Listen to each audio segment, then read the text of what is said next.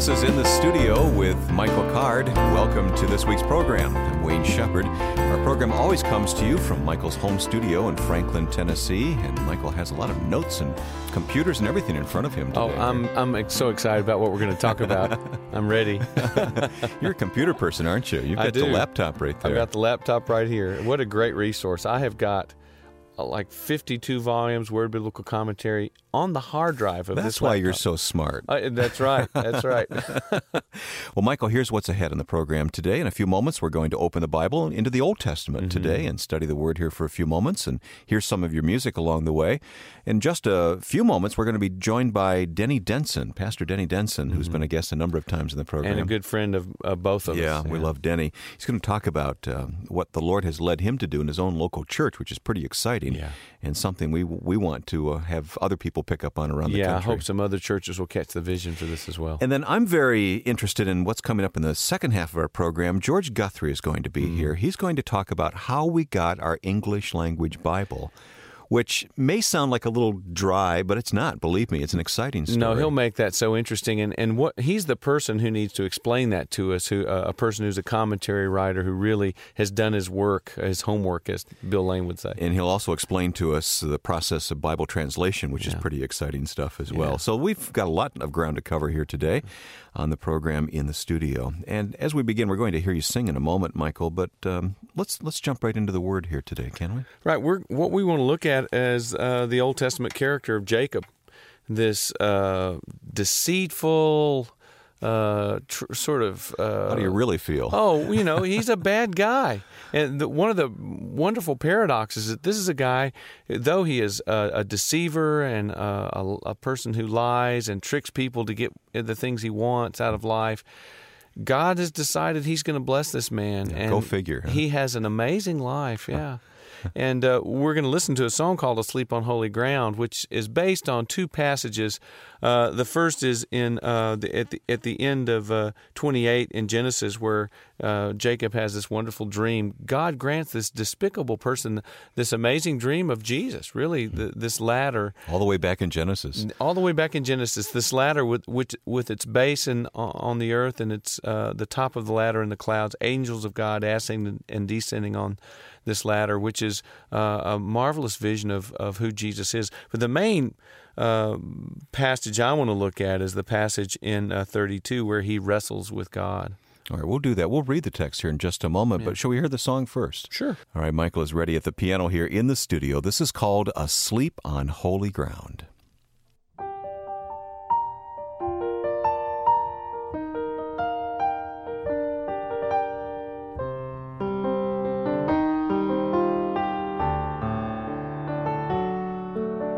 A stone for a pillow as hard as his head. He slept on holy ground. The dreaming deceiver, he dreamt of a ladder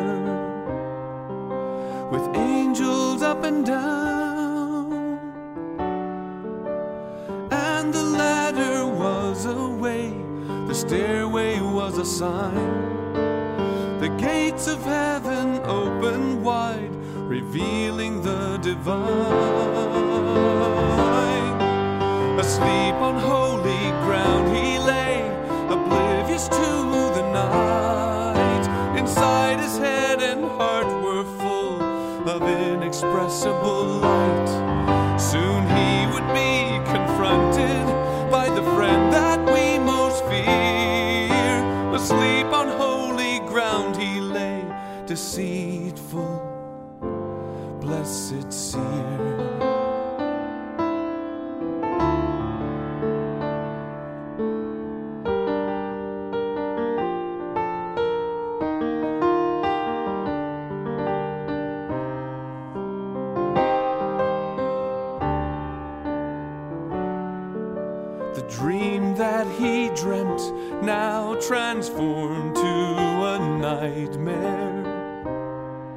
As he wrestled with a man.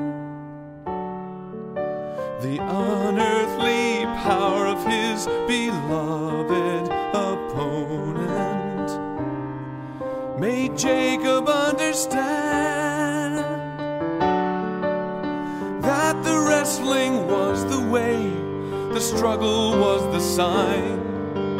He limped away his lesson learned, now Israel was divine. He limped away on holy ground, awakened from the dream. He learned the costly lesson from the way of the Nazarene. That pain's the path to blessing. Love will fight us to be found, and God remains a dream to those who sleep on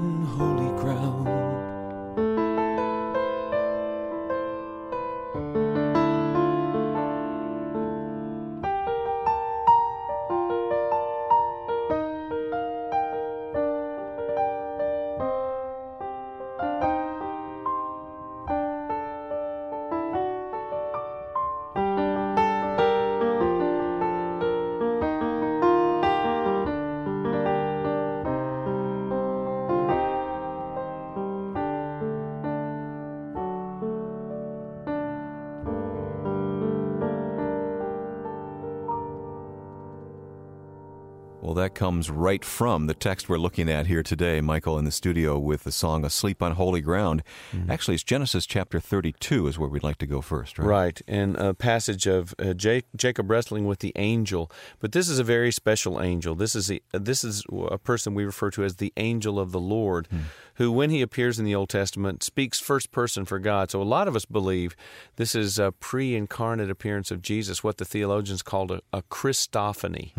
Uh, a theophany is appearance of God, a Christophany appearance of the person of Jesus. I've heard different opinions about that, but you're pretty pretty firm on what you Uh, feel, well, about what to you me, believe. To me, it makes it, it makes perfect sense. Uh, this this person will appear um, uh, to to stop Abraham from offering Isaac, and he will say, "Now I know you won't withhold your only son from me." He'll appear to Manoah, uh, the father of Samson, sa- similar sort of language. And every time people see this person, as we'll see Jacob does, great fear seizes them because they say, "I've seen God." And yet I live. Because the, the idea in the Old Testament is if you see God face to face, that that Mm-hmm. That's it. That's the that end. experience is going to kill you. Yeah. And uh, the same thing happens with Jacob. This wonderful story. Why, why don't you read it for us, Wayne, starting in verse twenty-two? All right, this is Genesis 32. But during the night, Jacob got up and sent his two wives, two concubines, and eleven sons across the Jabbok River. After they were on the other side, he sent over all his possessions. This left Jacob all alone in the camp. And a man came and wrestled with him until dawn. When the man saw that he couldn't win the match, he struck Jacob's hip and knocked it out of joint at the socket. Then the man said, Let me go, for it is dawn. But Jacob panted, I will not let you go unless you bless me. What is your name? the man asked. He replied, Jacob. Your name will no longer be Jacob, the man told him. It is now Israel, because you have struggled with both God and men and have won. What is your name? Jacob asked him. Why do you ask? the man replied. Then he blessed Jacob there. Jacob named the place Peniel, face of God, for he said, I have seen God face to face, yet my life has been spared. The sun rose as he left Peniel, and he was limping because of his hip. That is why even today the people of Israel don't eat meat from near the hip in memory of what happened that night. Isn't that Yeah, interesting? that- this image of Jacob limping away after having encountered God. I mean, that that's not our concept. We encounter God and we're empowered or something like that. But here he is, th- this this man who becomes Israel, the one who struggles with God, and Israel has struggled with God ever since. And he limps away from his experience, having encountered Jesus, who, but he wouldn't let go until God blessed him. It's it's a wonderful story. Well, how do you feel about that? I mean, is that is, is that part of Jacob's personality? And- It is. Well, you, we know from the from his experience with Esau, Jacob was always trying to get the blessing, Right, right? right. He tricks Esau. In fact, he's on his way now to make peace with Esau, Mm-hmm. his brother, who he has tricked out of all these things all his life. And uh, one of the interesting things when he meets Esau, he still remembers this experience he had there at the ford of the Jabbok. And when he sees Esau and realizes that Esau is going to forgive him, he looks at Esau and he says, Seeing your face, it's like seeing the face of God. And to me, that's another indication that this person he wrestled with is really uh, a representative or is a pre incarnate appearance of Jesus because he, he, he sees in the forgiving face of his brother the face of God. He understands that God is a person who has forgiven him, who loves him in spite of his deceitfulness, in spite of the lies that he is told, I'm not going to let you go until you bless me. Hmm. Uh, the things that he doesn't know, and there seems to be a lot of things that Jacob doesn't know and understand, he understands that the only place he's going to get a blessing that really matters is from this person who has knocked his hip out of joint, hmm. which is a pretty painful thing to yeah, experience. let's try to picture this. This was an all night wrestling match. I mean, it, it was. he must have been exhausted. I mean, Frederick Buechner uh, describes this wonderfully in his book about Jacob, and he, he talks about how, you know, it's pitch black. You know, he all he you know, he smells the breath of this person. You know, he feels sort of this sweaty body that's rest, wrestling with him through the night. It must have been a terrifying experience, and then even more terrifying, realizing he's seen God. Hmm. He's wrestled with God, and, and he he he uh, sanctifies the place by giving it the name, you know, Peniel. I've hmm. seen the face of God, and hmm. yet I live. But all this is a wonderful uh, parable uh, for us who struggle with God, who we must realize sometimes when we struggle with God, we're going to leave that experience with a limp, as it were, hmm. because it, it, it, it is. Will never be the same. It will never be the same. And at the same time, there's a woundedness that we experience when we draw near and struggle with God. It's not all a picnic on a green lawn the way we want it to be. Uh, if God is the person the Bible proclaims him to be, because he is so awesome and powerful, uh, when we engage with him, uh, it can be a wounding experience. In fact, it often is. And this, but this this limp that we often carry with us for the rest of our life is God's intention. I mean, Paul says it's through our weakness that mm-hmm. that God demonstrates Paul His had uh, that power. thorn in the flesh, and yeah. Paul had that. Yeah, and that was sort of a limp I think that he mm-hmm. had for the rest of his life. So mm-hmm. it's not simply this very thin, uh, shallow American picture of oh, you know, I'm leading this glorified life, and my life, you know, is if just one blessing get, after another. If I can just get close enough to God, then all my problems are solved, and I, I won't have to worry about anything. That's right. But if you're like if you're like Jacob, and I think the Bible wants us to be like Jacob in this, if we really want to know God, if we really want to see His face, there is a wrestling that uh, we're going to be involved with. Right now, I'm studying lament. I think lament is another area where we wrestle with God. God, why have you hidden your face from me? Uh, where are you asleep when I need you the most? That's when you've been the farthest from helping me. I mean, that experience of God in a fallen world is a wrestling match, and it, and it, I think it endures for the rest of our lives. But thank the Lord we have this person, Jesus, who has mm. entered into the yep. struggle with us. Yep. Uh, and l- like he did with uh, here with Jacob, mm-hmm. he enters into this wrestling match with us and he blesses us in the process. Mm. It's an amazing story. How about the business of the names? Um, Jacob being renamed mm-hmm. Israel and Jacob asking for his name and so on. Well, a, a new name uh, in the Bible means a new life. Uh, it meant that for Abraham. It meant, meant it for Peter when Jesus yes. gives Peter his right. new title. A new name means a new life. Jacob means the one who deceives, the one who grasps the heel. Hmm. And I think what happens is Jacob is moved into a new experience in his walk with God. Now he's going to be not just the one who grabs the heel, he's going to be the one who wrestles with God. Hmm. And his descendants, of whom we are his spiritual descendants, we are, you know, spiritually Israel uh, we're going to do the same thing if we're going to be faithful. Mm-hmm. Not just discount God, not just put God in some theological box, which so many Christians in America do. Oh, these these are the, the, the, the attributes of God, and we'll simply define him by these attributes. He's simply this theological person who sits on a throne. Is he that, Wayne, or is he the person who comes down off the throne, enters our experience, wrestles with us? And then blesses us in the prospect. This is certainly one of those seminal moments in Scripture. But yeah. again, the lesson for us is that it's not always going to be perfect. It's not always going to be perfect.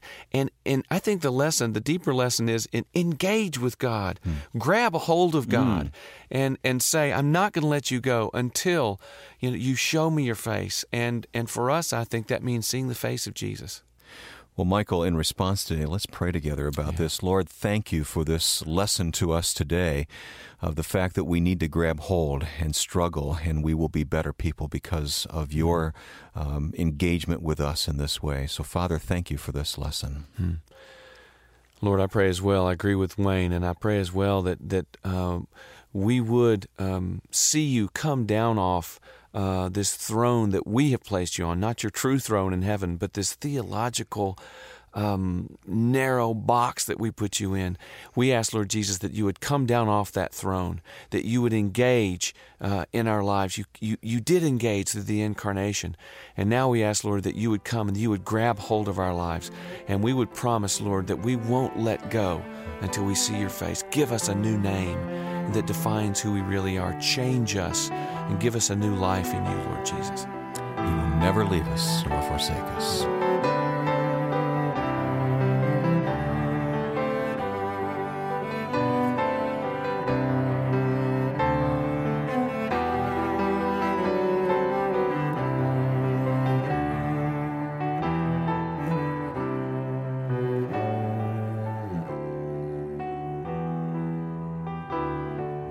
This is one of our favorite people to invite to the studio. Pastor Denny Denson, welcome back.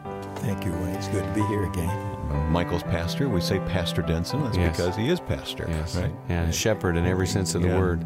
Hey, Denny, last time we talked, um, you had been invited by the president to a discussion group where you talked about uh, the Fellowship of the Empty Hands here in Franklin, Tennessee. Correct. And since that time, you've been, been invited to the White House itself.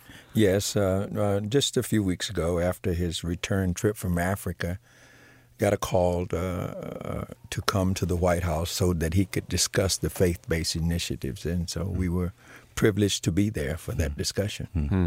You know, when the president took that trip to Africa, the images came back to us of him visiting the actual sites where the slave ships were loaded Right. with their cargo for America. Right. You've been in some of those places. Yes, you? uh, we, we had the privilege a few years ago to go to Ouidah, uh, which too has a gate of no return, and and uh, it's a very emotional uh, time. Uh, uh, people have no idea, you know, how that grips one's heart. Yeah.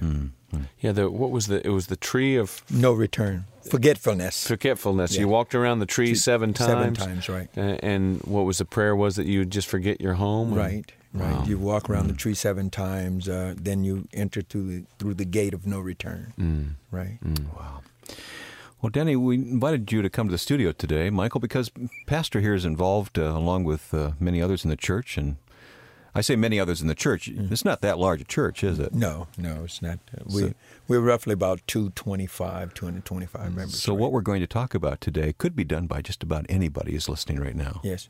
Well, what what it is, Wayne? I I was praying and just asking the Lord, you know, why is it we are not able to reach uh, the people? Uh, we're not bringing people into the kingdom at the rate that I thought we should have. And the Holy Spirit just brought to mind that uh, it said that Denson, you know, your, your church might just be a church of planters. We might be a church of waterers, or we might be a church of reapers. But every time we went out, we went out to reap. And so the the Lord has just given the vision that we need to change the spiritual climate in, in the neighborhood, in the area. And uh, the way it has been given to me is that we will have a spearhead group. We will take a small section, a small segment of the community, go out to spend three months there to get to build relationships, to to know what the people needs are, to just go in to serve them. We're not uh, going in particularly to reap, but we're going in to serve. Our thing is going to be how can we serve you? What can we do to make your life better? It's not going to be, please come to the service no, on Sunday. No, it, it is not going to be that. It, it's uh, it, because we've got folk, we got elderly who probably need people to pick up medications for them, and, and these kind of. So we, what the spearhead group will do, will go out and make the contact. They will go out and make contact, get names. Once we leave, once we enter into the area. Once we leave that area, we'll know birthdays, we'll know anniversaries. Mm-hmm. Yeah, In other words, we're going out to build relationships. That's what the spearhead group will do. Then we will have a follow up group. What the follow up group will do, this is even while we're in the area, the follow up group will make phone calls. In other words, they will hear from someone from the church at least once a week. Someone from the church will be calling, what can we do? What how can we serve you? And then we've got a prayer team that will be praying for the needs. Even though the spearhead group will be praying on site, the, the, the prayer team will be praying for that area. They will do prayer walks and, and, and these kinds of things. And so this is a vision that God has given me, rather than and if if we reap uh, from some harvest from this, great. If we if we're able to water some, it's great, and if we plant some seeds, it's great. We, in other words, we. We, we're going to try to live out the gospel in the presence of people rather than going to them with the book saying, "Well, this is what the Lord says." Why not show people what what what, what Christianity is all about? And so this is a vision, and, and and it's fairly new. It's it's still on the drawing board. Uh, uh, I, it had, it has been presented to to a, a small segment of the church at, at this point. Uh, it is still in the, the birthing stage, and uh, uh, the the the administra- the deacons and that they they've really caught the vision, and so we, we hopefully within the next couple of weeks we'll be ready to go with it. You know, Michael, I've been doing some reading about vision casting recently, and true spiritual vision casting is it's not um, it's not the leader or the pastor's dream. It's him listening for God's voice and then inviting people to come follow God. Denny, that's what you're doing. Well, well, you know, if if you recall cor- correctly, I think uh, the latter part of last year, we had a. Uh, uh, I I was here. I was privileged to be here with you, uh, brothers, and you asked me what did uh, what did I have for the church for the coming year, and I think uh, my reply to that was to learn to hear God. Yeah. And I think I've reached that point. Yeah, this this only came after you'd had a a, a, a specific amount of time in listening prayer, right? I Yes. mean, you you basically retreated Yes. and came back with this vision. Yes. Yeah. Yes. Hmm. And that, that's that's what it that's what it was all about. So you're you're in the middle of this now. I mean, in the middle of sharing what you feel God would have your church do, Denny, and so you're inviting people to come Yes. follow. Well, well, well. The, the thing that the thing that I, I I'm basically in prayer about now is Lord, help me to cast this vision to your people hmm. the way you have etched it in my heart and mind. I, I want to be able when I cast it, when I give it to them, I want I want them to be able to really catch the vision. And that is so key. You are you are the embodiment of the vision. You're doing it. Right. And and that's a leader. That's a spiritual leader, Michael. Well, and what strikes me too is that you you've been doing something like this on your own for some time in the community. I mean, Denny will uh, will will set a day set aside one day in the week to just walk the streets and to connect with people. So you've you've already got some uh, some roots sort of out into the community. But you know, su- surprising you uh, mentioned that. But uh, you know, the the Lord just kind of told me that I that in a sense, what what I had done is is not taking the church to the place where I know it needs to be, because you know, street ministry, being in the street, uh, dealing with those who are underprivileged and and and uh, deprived, has always been a strong suit uh, of my ministry. And but yet I have not cast the church Yeah. in that vision. You know, we didn't we didn't talk about the neighborhood that this is going to take place in. We've talked before about where the church is in Right. Franklin, Tennessee. Talk Right. about the surrounding neighborhood. Well, though. well, you know, well, first of all, you, anybody know anything about Franklin, Tennessee? It, it's probably the ninth richest county in the United States, and my church sits in an area where those who are deprived and underprivileged lives. Uh, right, uh, I call it the gateway to the ghetto. Housing projects, uh, a lot of devastation, and and God has placed us there in a strategic position where we can make a difference in people's lives. And I think this vision that He has given me will do that. Amen. But but I, I think I think in the past we've made the mistake of trying to cover the whole area. You know, just go knocking, and, and and you know how can I help a person when I have not built a relationship with them? So we, we're going to be about building relationships. Hmm. We're we're going to be about knowing what people problems are, what they what their likes and dislikes are. Don't you look forward, Michael, to having Denny come back and share some of these stories when these relationships have been built and lives are attracted to the gospel because of it? Well, you, you know, and it, the area where we are is not such a large area, but I, I'm I'm thinking that even in that area, it's going to take us anywhere between a year or a year and a half to work because what we want to do, we don't we want enough people that we can nurture and and and and love them and meet their needs you know, without being stretched. Stretched, yeah. Yeah, amen. And so this is what well, we want to do. We plan to be here, don't we, Michael? A year, year and a half from now, we'll have him back. And Yeah, we'll be here. Hey, Unless would- the Lord comes back. Yeah, of course. Michael, would you pray uh, for this outreach? Yeah. Father, we come to you as uh, as your children who who long to be made wise by the wisdom of your word, and I thank you for Denny for uh, his friendship and for um, for the fact that you've you've used everything in his life to bring him to the point where he is now, uh, that he has uh, been given uh, a burden and a love and a heart for uh, his community. I thank you for all the work that's that's gone before. Uh, I know the the days that he spent walking the streets and getting to know people and learning uh, where they are and what their needs are. Now, Lord, I pray that you would give him uh, uh, just an, an unusual amount of your presence and your wisdom as he presents this vision to the church and to the community. Pray for the men and women who will be, first of all, praying uh, for this vision. Uh, I pray for the people that are going to be putting uh, hands and feet to this vision as they go into people's homes and and uh, establish relationships and listen. I pray that you would give them a, an unusual ability to listen and to love the people by listening to what their needs are and to where they are. Um, and Father, I pray that as this vision uh, prospers, that you would give Denny the, the, the opportunity to share it with other churches and uh, with other congregations, so that we can take this as a model, Lord Jesus, of what you did. You, you walked the streets. You got to know what people's needs were, and as you fulfill those needs and and gave of your gifts, Lord, you also gave yourself. So I pray that this would be um, the incarnation of uh, simply of what you did, uh, and that First Missionary Baptist Church would be uh, become the leader in spreading this this vision all over Franklin and Nashville, and then and and that that the ripples of this would go out into the whole country. Bless your servant uh, Denny, and uh, pray that you would be with him as he as the as he leads us in this new vision. And we ask this in Jesus' name, Amen. Amen. And you've been listening to In the Studio with Michael Card. We're coming up to the halfway point of this broadcast. Before pausing for a few messages, I'd like to remind you to get in touch with us. The email address is inthestudio at michaelcard.com. For more about this program and Michael's ministry, join us on the web at www.michaelcard.com.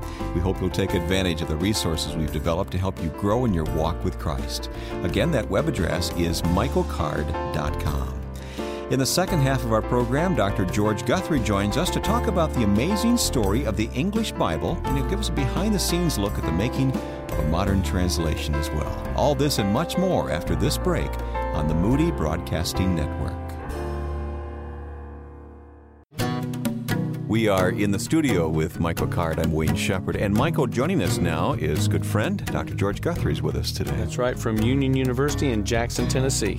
George is Perry Professor of Bible, Chair of the Department of Christian Studies, the author of commentaries published by Zondervan on Hebrews, and an upcoming one on James. So this is a this is a brain we have here with us today. Well, Michael. no, no. Let me tell you, I know him. This is a heart that uh, that has a pretty a pretty good brain hooked Yeah. up to him too. So I welcome, agree. George. Thanks. It's great Yeah. to be back. I agree. Nice to have you back with us here in the studio. We've had some good times in the Word together here. Yeah, Thank you. Thanks for driving in.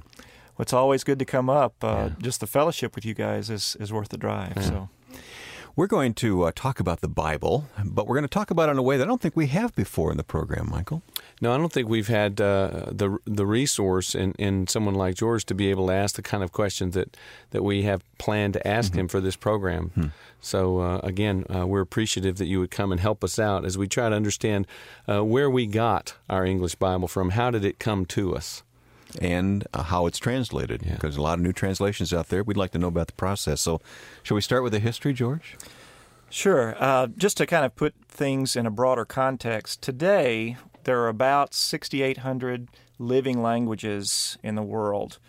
Um, in the year 2000, 371 of those languages had the whole Bible, uh, and another 1,862 uh, languages and dialects had at least parts of the Bible. So, even after all these years of great Bible translation, Wycliffe and others, we still have got a long ways There's to go. There's still don't a we? tremendous amount of work to, to do out there in the world, and there are a lot of good people out on the field who have committed their lives to uh, expanding those borders, getting the scripture into people's heart language. Bruce Metzger points out that the church was slow in, in getting to the task of translating the Bible widely. By the year uh, AD 600, the four Gospels had been translated only into Latin, Gothic, Syriac, Coptic, Armenian, Georgian, Ethiopic, and Sogdian. Oh, you know two So- or three of those languages, right, Michael? Yeah, I was reading a Sogdian text the other day. right. Uh, but if you go ahead about uh, 850 years to the time of Gutenberg, 1456, uh, then even at that time, only 33 languages had a translation of any portion of the Bible. Wow. So it took a tremendous amount of time for uh, this process of giving the church the Bible in various translations uh, moving forward. And there were all kinds of different barriers, right? Not just linguistic barriers, but barriers, but there were theological barriers, right? For a long time, the church thought it should just stay in Latin, right? And That's someone right. like Luther, you know, steps on everyone's toes by putting it into German. That's right. Yeah. Well, from the time that the uh, Vulgate came out, Jerome translated uh, kind of a standard Latin edition. For the next thousand years, that was the Bible of the church Hmm. for the most part. And so uh, when you have that kind of tradition, then there's a, a tremendous amount of resistance Yeah. to uh, to moving to other kinds of, of translations. What happened though in cultures uh, like England and Germany when when all of a sudden, you know, I I, I read about a shep there was a shepherd in England who had received a New Testament in English and it had only been in Latin up to that point. And he wrote something in the fly uh, uh, flyleaf about what it meant to have the now to have the Bible in his own language, and how he was fearful that it was going to be taken away from him. I mean, did, did the cultures radically change when the common man got the Bible in his own in his own uh, language? Well, let me tell you about uh, two men who brought the English translation forward to, to the people for the first time. Uh, the first was John Wycliffe. Now, Wycliffe was not translating from Greek and Hebrew, but in the latter 1300s, he was translating from the Latin Yeah. into uh, the common language of the English people at that time. Uh, he is sometimes referred to as the morning star of the Reformation because he wanted to give the people uh, the scriptures. He, uh, he wrote, for instance, the highest service to which man may attain on earth is to preach the law or the word of God. But now priests are found in taverns and hunting and playing at their tables instead of learning God's law and preaching. So he was deeply burdened that uh, even those who were uh, priests in his day uh, were really not giving attention to uh, the scriptures. In fact, many of them could not read Latin very well, and so they were not feeding the people, and there was mass ignorance uh, in the culture because people were starving for the Word of God. What did Wycliffe do then, George? Well, uh, it, it finally uh, dawned on him that the way to transform the culture was by bringing the common person into touch with God's Word on a regular basis. And uh, so he got a group of students around him. Uh, one of the main ones, for instance, was John Purvey. And they began the process of translating uh, the scriptures into English. Now, this wasn't received really well uh, by uh, some of uh, Wycliffe's critics. For instance, one critic wrote, Christ gave his gospel to the clergy and the learned doctors of the church so that they might give it to the laity and to weaker persons according to the message of the season and personal need. But Master John Wycliffe translated the gospel from Latin into the English, the angle, not the angel language. Wow. And Wycliffe, by thus translating the Bible, made it the property of the masses and common to all, and more open to the laity and even to women who were able to read. Wow. And so the pearl of the gospel is thrown before swine. Oh, you said there were two names. Wycliffe was key. Who was the second? Well, I'm uh, guessing Tyndale. right? Tyndale. Okay. That's right. Uh, Tyndale came along uh, a little over 100 years later. And uh, by this time, uh, mass printing had become available, and he had a vision for translating from the Hebrew and Greek into English for the common person. Uh, he, he said, I want to make the boy that drives the plow in England know more of Scripture than many a man of learning. Wow. So he was driven to uh, to, to bring the language to the common people. We still have copies. Uh, They're rare and expensive, I assume, but we still have copies of the Tyndale Bible, correct? That's right. Now, he didn't translate the whole Bible. He got the New Testament done, and then uh, the Pentateuch, and I believe it was Jonah in the Old Testament finished. Um, but it's interesting to go back and read parts of his translation because he was trying to put it in the language of the common people. For instance, in Genesis 39 2, when the serpent speaks to Eve, uh, the serpent says, Tush, you shall not die. and then uh, Joseph is called a lucky fellow. And in Exodus 15 4, Pharaoh's captains are called jolly captains. So, you know, he was trying to uh, bring the scriptures into the language of the common person. Now, he paid dearly for it. Uh, shortly after his time, uh, the the English Bible began to be mass produced, even with the blessing of the crown. But uh, Tyndale was tracked down. He was terribly persecuted, and uh, simply because he wanted to put the Bible into English, he was burned at the he was strangled to death and burned at the stake for translating the scriptures into English. Well, the next time we pick up the scriptures and just treat them so lightly, think about just the human toll through Yeah. the years of people that, that have provided us what we have. Uh, and by the way, we know uh, for the professor here, Michael, that we're really skipping through an awful lot of important information here.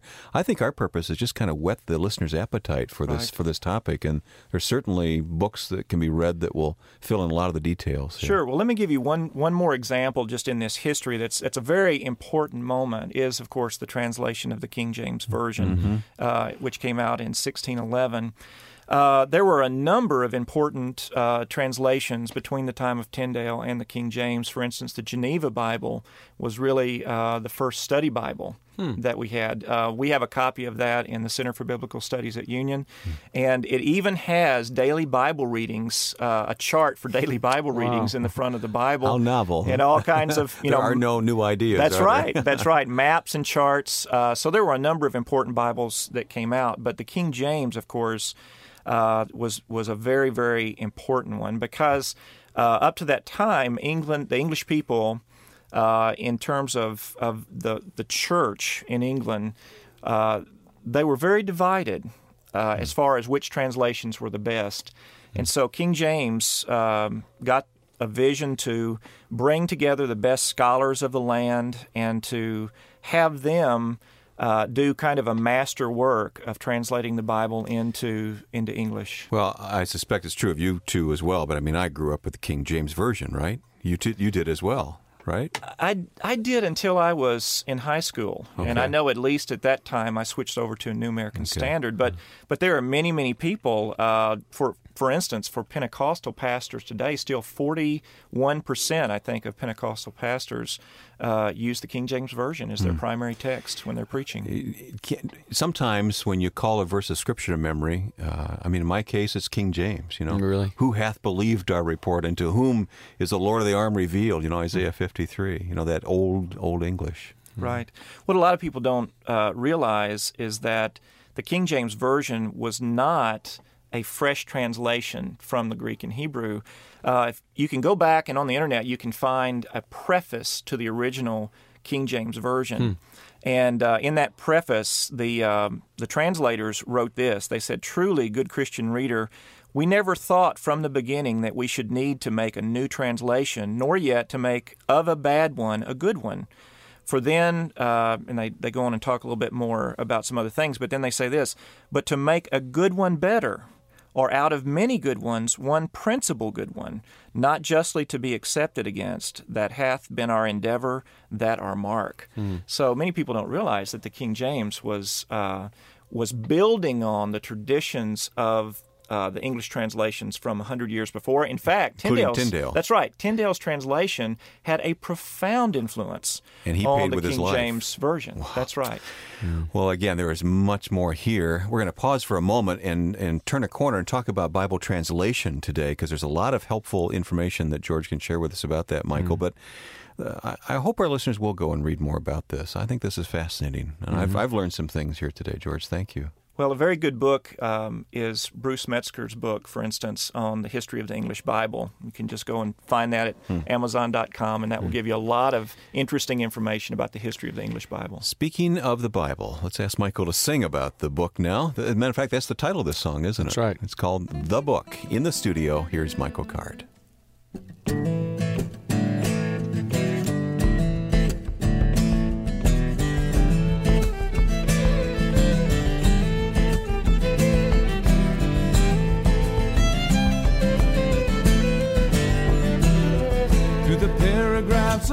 Prophets in their fiery words and rhymes. In the pages of the patriarchs, we can read on every line of the kindness of commandments and of all he undertook. That before we called, he answered us in the pages of the book.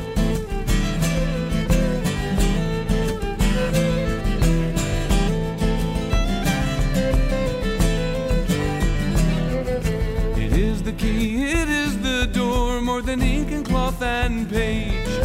Each line preserved in blood and tears to speak to each new age. Come read the very thoughts of God, hear what wisdom has to say.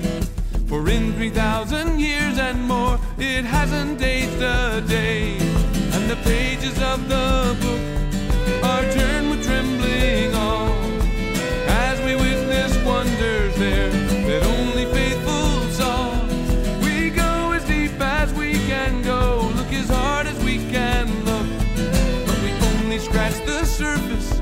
of the meaning of the book.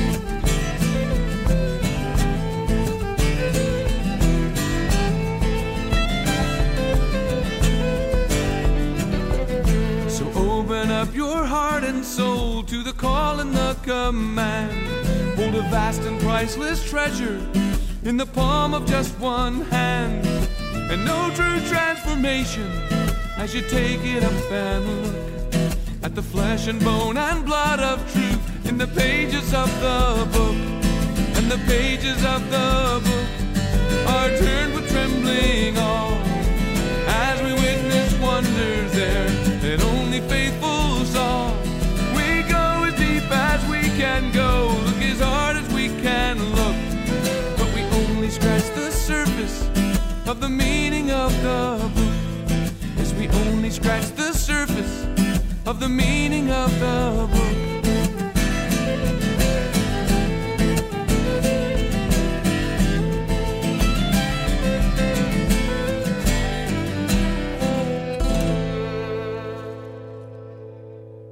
Michael Card, along with violinist Shanoa Sykes and percussionist Ken Lewis. Michael, thank you. It's called The Book, and that's what we're talking about here in the studio today.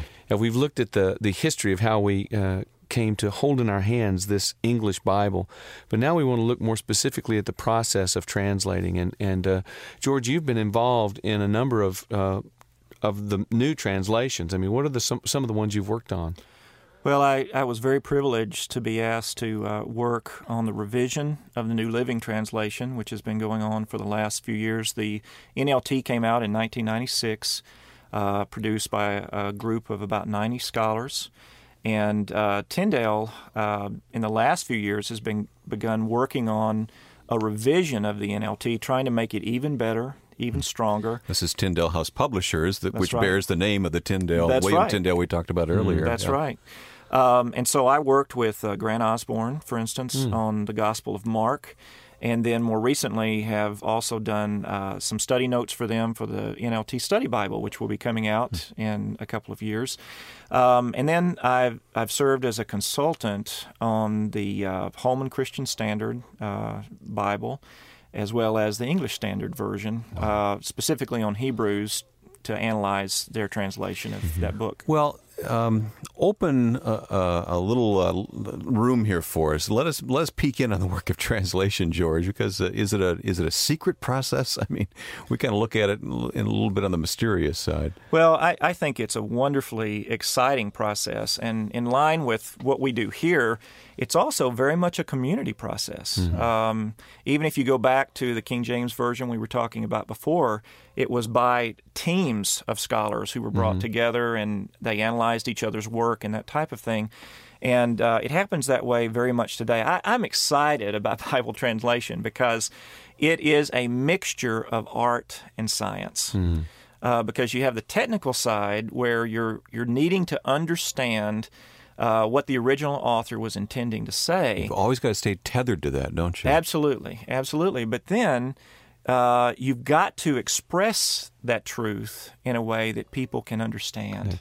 And so that, that becomes the artistic side. How do we put this in words uh, that will be understandable to people? Well, George, as we dig just a little deeper here for the next several minutes about Bible translation, I guess the main question is why? You know, what what is what excites you about it, and why do we do it? Why do we take the time and the scholarly effort to do it?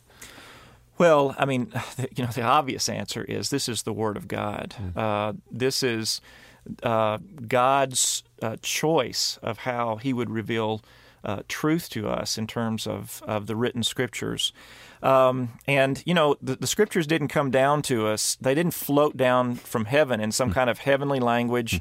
Uh, God did not choose to, uh, you know, communicate directly to our brains in some way, kind of the, uh, you know, the Vulcan mind meld or something like that. Uh, what God chose is God chose human language. Mm-hmm. Uh, Calvin said that uh, that God speaks to us in baby talk. You know, He condescended Mm. to come down and communicate with us. God's in- word in man's words. That's right. Yeah. That's right. And and and that being so, um, you have also the challenge of communicating, of understanding human language. Because even in interpersonal relationships, like when we talk to our wives or Yep. even people we're close to, uh, because it is human language, uh, it is not exhaustive.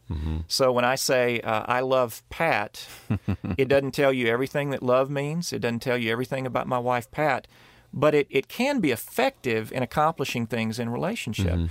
Uh, it is also open to misunderstanding, and that's the reason why we have dialogues about theology and and all of these uh, and as you kinds said, of things. community, that's where community comes in as you, you share ideas back and forth and debate. and That's right. Well, even if you look back to the early church, uh, the teacher's role in dialogue in the early church was, was vitally important. The proclaimers of the Word of God to have discussions about what the Word means.